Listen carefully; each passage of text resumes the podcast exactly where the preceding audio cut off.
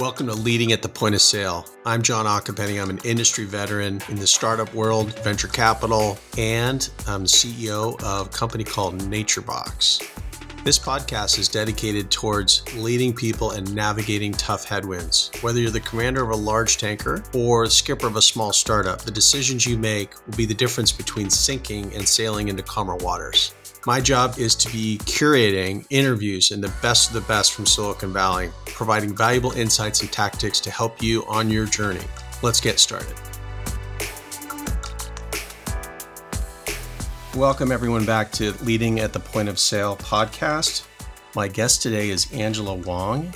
Angela is a senior director for talent at ServiceNow. She's a veteran of the HR and sort of people business, having worked at Salesforce, LinkedIn, Yahoo. So I'm super excited to have Angela on today. What's interesting about ServiceNow is a software company that's in the business of automating workflows. And one of their mottos is making workflow.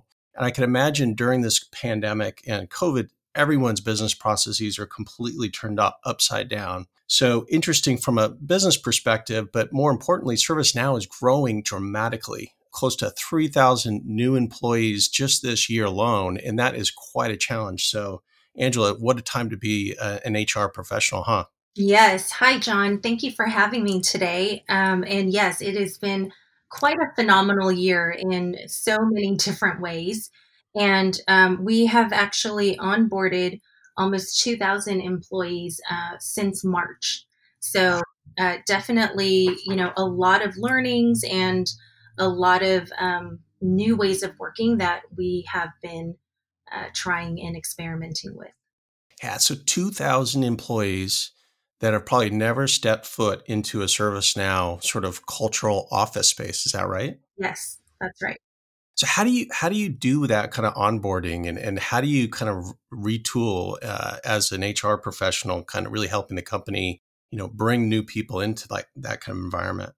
Yeah, I think obviously, as you said, we make workflow. And so our tools are definitely a huge asset to us as a company in terms of being able to create a really integrated, seamless experience for all of our new hires coming on board. The nice part about that is we had this solution prior to COVID. And it's only kind of reinforced how important it is to have a great kind of first experience with the company as we have all these new people joining.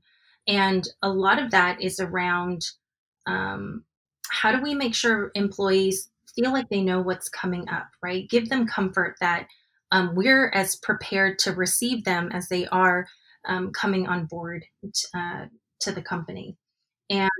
And that's really, I think, been helpful in terms of giving employees confidence that they've made the right choice. So pre-COVID, Angela, what was the onboarding process like? Was there sort of a, let's fly you into the office? And what was that day like? And then today, is it just, a workflow app on our phone? And then, I get my computer, it's sent home. Mm-hmm. How do you kind of juxtapose those two different experiences? Yeah, I would say from a pre and post COVID onboarding experience, it's fairly similar. We always made sure that employees received their equipment. If they were coming into an office for onboarding, which is our day one orientation, definitely you were getting your laptop during that day. You were going through your orientation, learning about the company and the culture. But even before stepping foot, as soon as you sign that offer letter, you get invitation to download our app, and everything for your onboarding is done through that app. And so it's a very seamless experience. It tells you what's coming up, what you can expect, where you need to go for your day one. All of the different checklists are in there and things are pushed to you in a timely manner. Mm-hmm. And so then you'd show up for day one orientation and go through, learning about the company, the culture, meeting your new cohort of new hires. And what we've done post-COVID is just taken that experience online. And so now everybody gets their equipment shipped to them. It usually arrives a day or two before day one. And then everybody joins, you know, a video call, and they spend, you know, a few hours together having that similar experience. But we've really tried to amp it up in terms of, you know, the guest speakers that come in to talk to the organization, to, you know, really ensuring that employees' questions are answered as well, both mm-hmm. at the corporate level, but also locally, right? As we have people joining from all over the country and, you know, all over the world. Yeah, it's interesting. We can all do that with Zoom. I mean, my company too, we're experiencing any kind of onboarding is just a totally different experience, but thank goodness for being able to do these Zoom calls. Explain a little bit, Angela, how you know, processes and technology is one thing, and it's great, right? And you guys are in the business of doing that, but you need to kind of complement that with a little bit of a human touch. Tell us about what you have done to kind of add to just not just the technology, but put a human touch onto the onboarding process. One thing to just remember is it is such unprecedented times, right? And we are all, every company is trying to figure out what are those right touch points, what is the right experience to bring your culture into the digital age, right? We often think about culture as a in-person experience. And I think everyone and us as ServiceNow definitely is thinking about how we can, you know, ensure that we're creating those cultural experiences and moments in a digital experience also. So I think one of the things that we really have done, and this goes beyond, I would say, like our onboarding team, but just at the manager level, how are you ensuring that this employee who's never met you in person, who hasn't met a team member live except on video during the interview process, is going to really feel like part of the team? How are they going to be introduced to the team norms and, you know, what's expected as part of, you know, being an employee at the company? And so one of the things that I think we've really doubled down on and, you know, have talked to our managers about is ensuring that those new hires have a buddy, right? I think it's, this is not a new concept, but one that becomes even more important as we have so many people joining remotely. How do they ensure that there's a person available for them to ask all those questions? Before, the questions might have been, which way is it to the bathroom, or where's the break room, right? And now the questions are more around what are some of those operational norms that we have? What are the key meetings that I should be a part of? You know, what are the resources that I should be reading to prepare myself? And really having somebody beyond just the manager to, you know, be part of that onboarding experience and making the new employee feel welcome, I think is pretty crucial. Mm-hmm. Everybody wants to know that, one, they made the right choice, and two, that they feel like they really belong. And in order to do that, we really need to, you know, wrap our new hires with some real love and attention. And I think that's something that we've really been trying to focus on. Now, many companies have provided their company's perks. You guys have a perk up program. What are some little tips and tricks that you guys have done over the last 9 months to kind of help keep your employees engaged and motivated? Yeah. I think because it was such a quick transition to, you know, going into the office and then going completely remote, there were a lot of things that were unexpected, right? It was unprecedented to all of a sudden have parents and their kids working and going to school together at home. It was unprecedented for a lot of employees to all of a sudden, you know, employees that may be single or live alone to now really feel maybe a little bit more isolated than they had in the past. And also a lot of employees who may be primary caregivers for their parents or, you know, aging relatives that now have a much more difficult time really being there for them. And so we have really tried to support our employees through our Perk Up program, which is, you know, a stipend that we gave employees. And this is a global perk that we provided, which help employees to really focus on wellness for themselves and their family. Mm-hmm. So a amount of money that we gave that people can, you know, purchase exercise equipment, or they can get a subscription to, you know, Headspace, or that they can use for daycare purposes, if that was, you know, something available to them, right, in their local area. Really, we know that every individual is going through something different and may have different needs.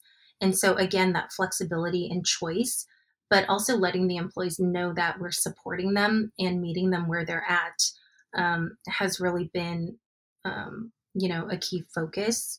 Yeah. The other thing that we've done is we've really upped the conversation at work as well.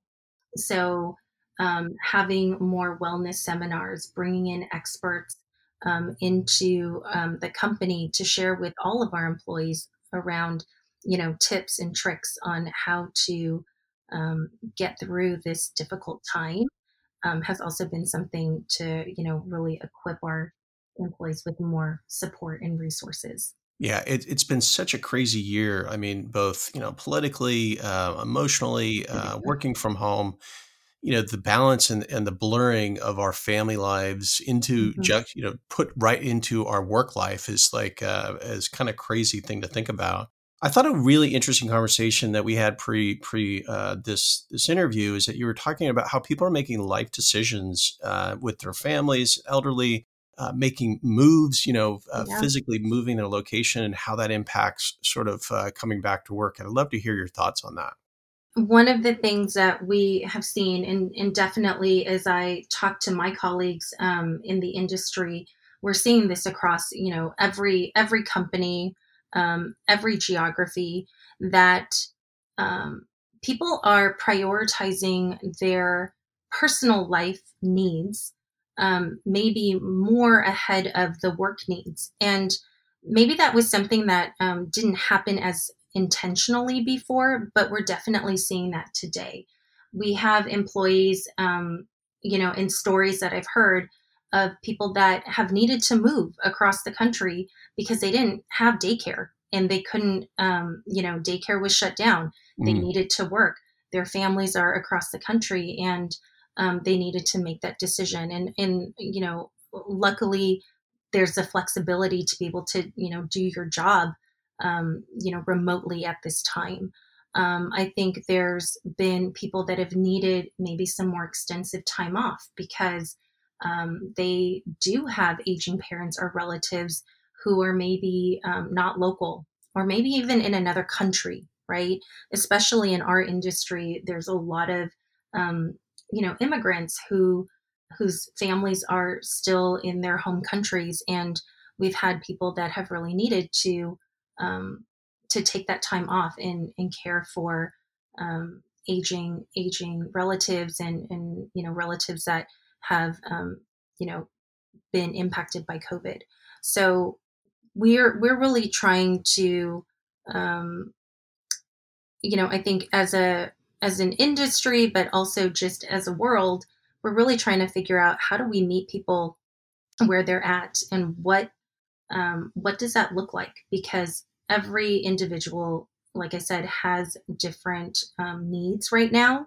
Yep. And we can bucket them into, you know, categories, but again, when you start to talk to them about their situation, you find out that, you know, there's always something different and unique. And so as leaders and managers, how do we stay curious and, you know, be open to learning and understanding what's going on? Yeah, it's kind of interesting because like the needs now of our employees, my employees too, are changing. Some of the life decisions that they made this last year should, will impact like maybe where they're living this coming year. That's right. When people are trying to get back into the office. Do you think that there is, the executive leadership of most companies, they want their employees close. They can manage by walking around. Post-pandemic vaccines are now getting out as we speak. That whole transition 2021 back to the office. Do you think that there's a gap between what executives might want and what employees might want? And there's even surveys that have shown that like 80% of employees would love to work at a hybrid, like work from home part-time. Right. What kind of challenges do you think that poses? And what are your thoughts about that? Yeah, I think this is definitely a hot topic amongst, all of the HR professionals that I know as we think about what it means for our company and our population. I think that that gap is not as big as we might expect. I do think that leaders, again, when you think about our pre-COVID world, those ideas are sparked often by that casual conversation you have with somebody that you run into in the break room or, that hallway conversation as you're passing by through meetings. And I think we want to continue to find ways to foster that. And definitely think that, you get a lot more energy and spontaneity when you do have people in person. However, I also think that employees, there's definitely a huge contingency of employees that do want to be back in the office and with choice and flexibility. So I think that we will see a lot of employees that will want and ask for, maybe I'm going to be in the office 3 to 4 days a week. Maybe, some weeks I'll be there 5, some weeks I'll be there 2, depending on, what my life needs are now as well. But there will be those big meetings where we may want everybody there for that brainstorming and collaboration. But I think we're still trying to figure it out as we go. And what is that right balance? And we have proven in the last 9 months, I think, just holistically in many companies and certainly our own, that we can still be innovative and collaborative remotely.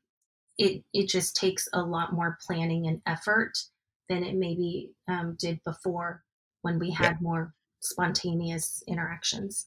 Yeah, it's like how do you there's certain structural inequalities that could happen when some of the people are working out of the office and the other half are, sitting in the room with the boss and reading the body language. 70% of communication is this body language. Yeah. Unless I'm like staring at my screen really hard to watch your body language, right. If you go off camera, I might be at a disadvantage to my peers, like sitting on this, sitting in my remote office. Pre-COVID, we, not just our company, but many companies, there's this sense that being in person really makes a big difference, especially when you're sitting in that team meeting and you have that person who is remote on video. And are we giving them an opportunity to talk? Is there, are we keeping them looped into that conversation and dialogue? What I have personally experienced in the last 9 months is I have really appreciated everyone being on video, right? It's kind of been an equalizer. And in a post-COVID world, what will that look like? What are kind of those working norms that may shift because of the things that we've learned during this past year? I think we may see a decision to have, hey, we're going to have team meetings and we have people that are remote. Maybe we're all on video, right?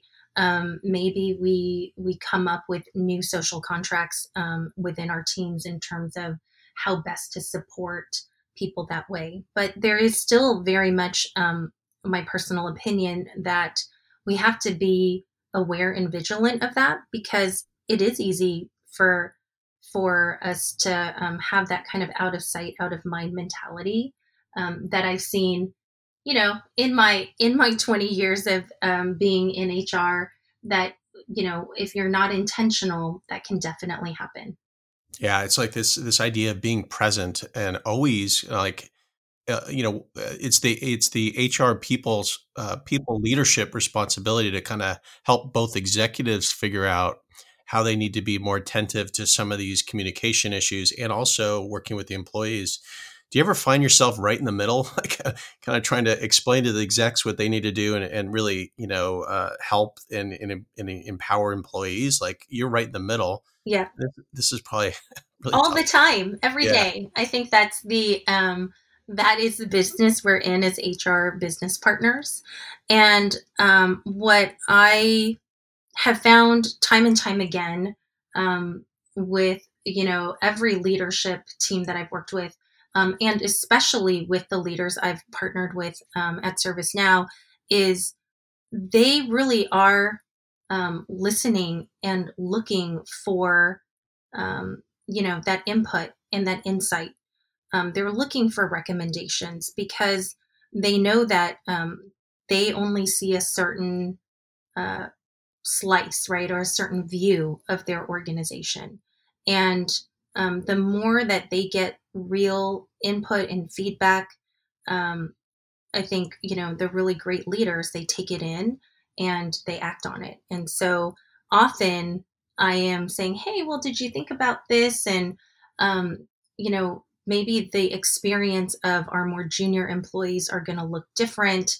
What are some of the, you know, ways that we need to support employees at different levels differently, or even, you know, people with different personal situations differently.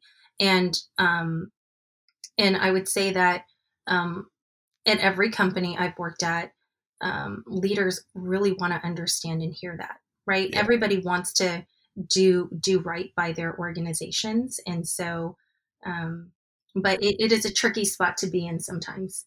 Yeah, and it's funny. There's different leaders have different styles, you know, yes. the leadership style of sort of conquer the hill, you know, perseverance, take, you know, no prisoners, versus those that are more listening oriented, collaboration and so forth. And you really, to maintain and retain your employees, you sometimes need to adjust your own instincts that may not be right.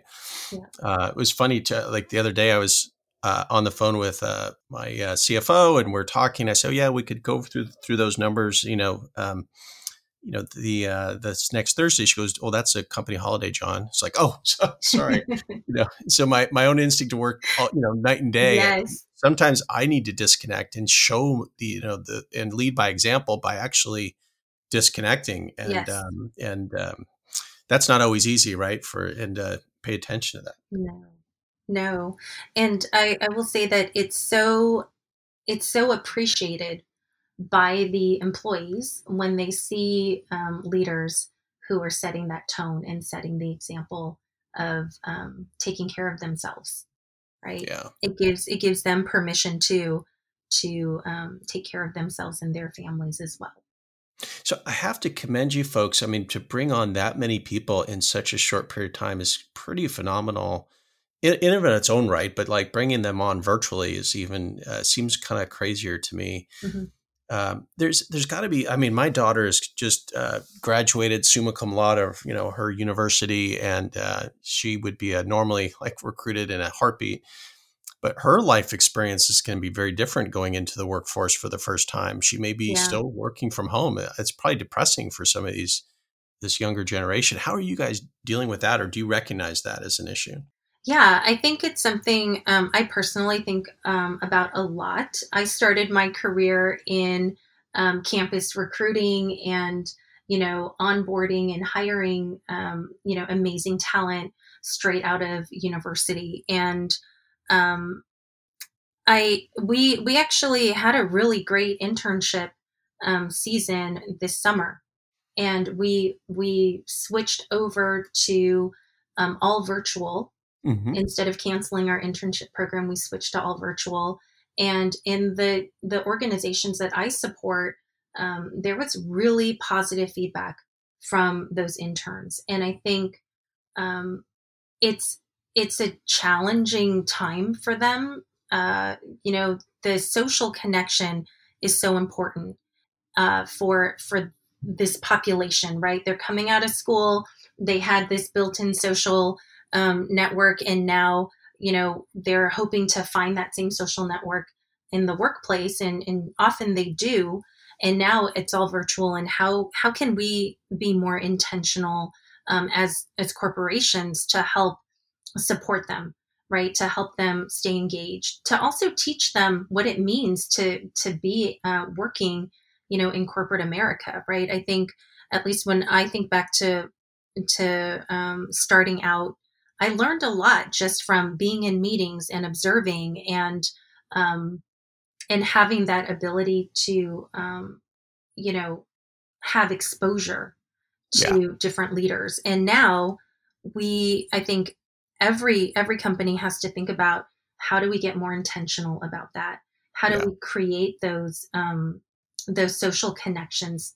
And maybe the on-site perks are not going to be as high value as they used to be, right? The ones that we hear about in the press all the time, right? The free food and the snacks and the this and the that. What does that now look like in a digital experience? Or, you know, how do you balance that when I think now we're all going to be more flexible in where people work and how they work?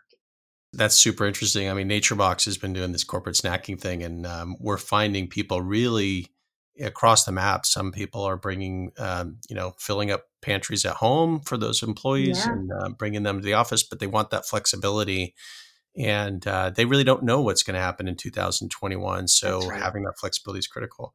Kind of, if we look forward right now, you know, we're just seeing the first vaccines being shipped, and you know, 2021 propends to be a much better year for all of us. Yeah. What are your thoughts about 2021, and what advice would you give other people leaders, you know, for this next year when people are kind of possibly coming back to the office? Yeah, that is a great question, and I think for me, I really believe that we are all figuring it out as we go, and we will continue to do that through 2021. I think, you know, what will office reopenings look like around the world? As you're seeing, different companies are having different timelines for when they want to welcome employees back into a physical location. And once they do, what will the workspace look like there? So I really believe it is flexibility and choice. That's going to continue to be key and a focus for all employees, I believe, at every life stage. And I think for people leaders, their focus needs to continue to be around leading with authenticity and also with consistency, right? Over communicating, really helping employees to know what's happening at the corporate level, but also at the team level. You know, keeping people informed is a great way of just providing some comfort and care, so employees know what to expect. And I think we have to continue to double down on, you know, that personal connection and really helping people to feel like they belong, you know, at this company and at every company, at any company that an employee is at. And so that's what I see for 2021. That's fantastic. I think that I love the term and the thought of authentic, you know, gratitude and authentic leadership. Mm-hmm. And we're all going through this together. And I think this last year gives us all perspective on how grateful we are for the normal thing. And being able to get some normal things back in our lives is going to be a real shot in the arm, so to speak. No pun intended. So Angela, thank you so much for your time. I really appreciate that. We should check in once in a while as we go through this next year. And I think your advice to other HR people, leaders, and executives across Silicon Valley are going to be well appreciated. So thank you for your time, and hopefully have a great 2021. Thank you, John. This has been really fun.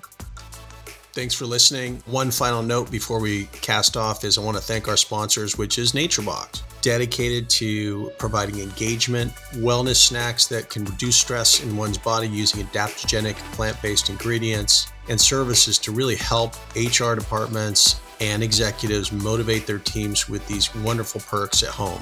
Don't take it from us, take it from some of our big customers, Google, Facebook, and others. Thanks for joining. Thanks for listening, and we'll see you next time.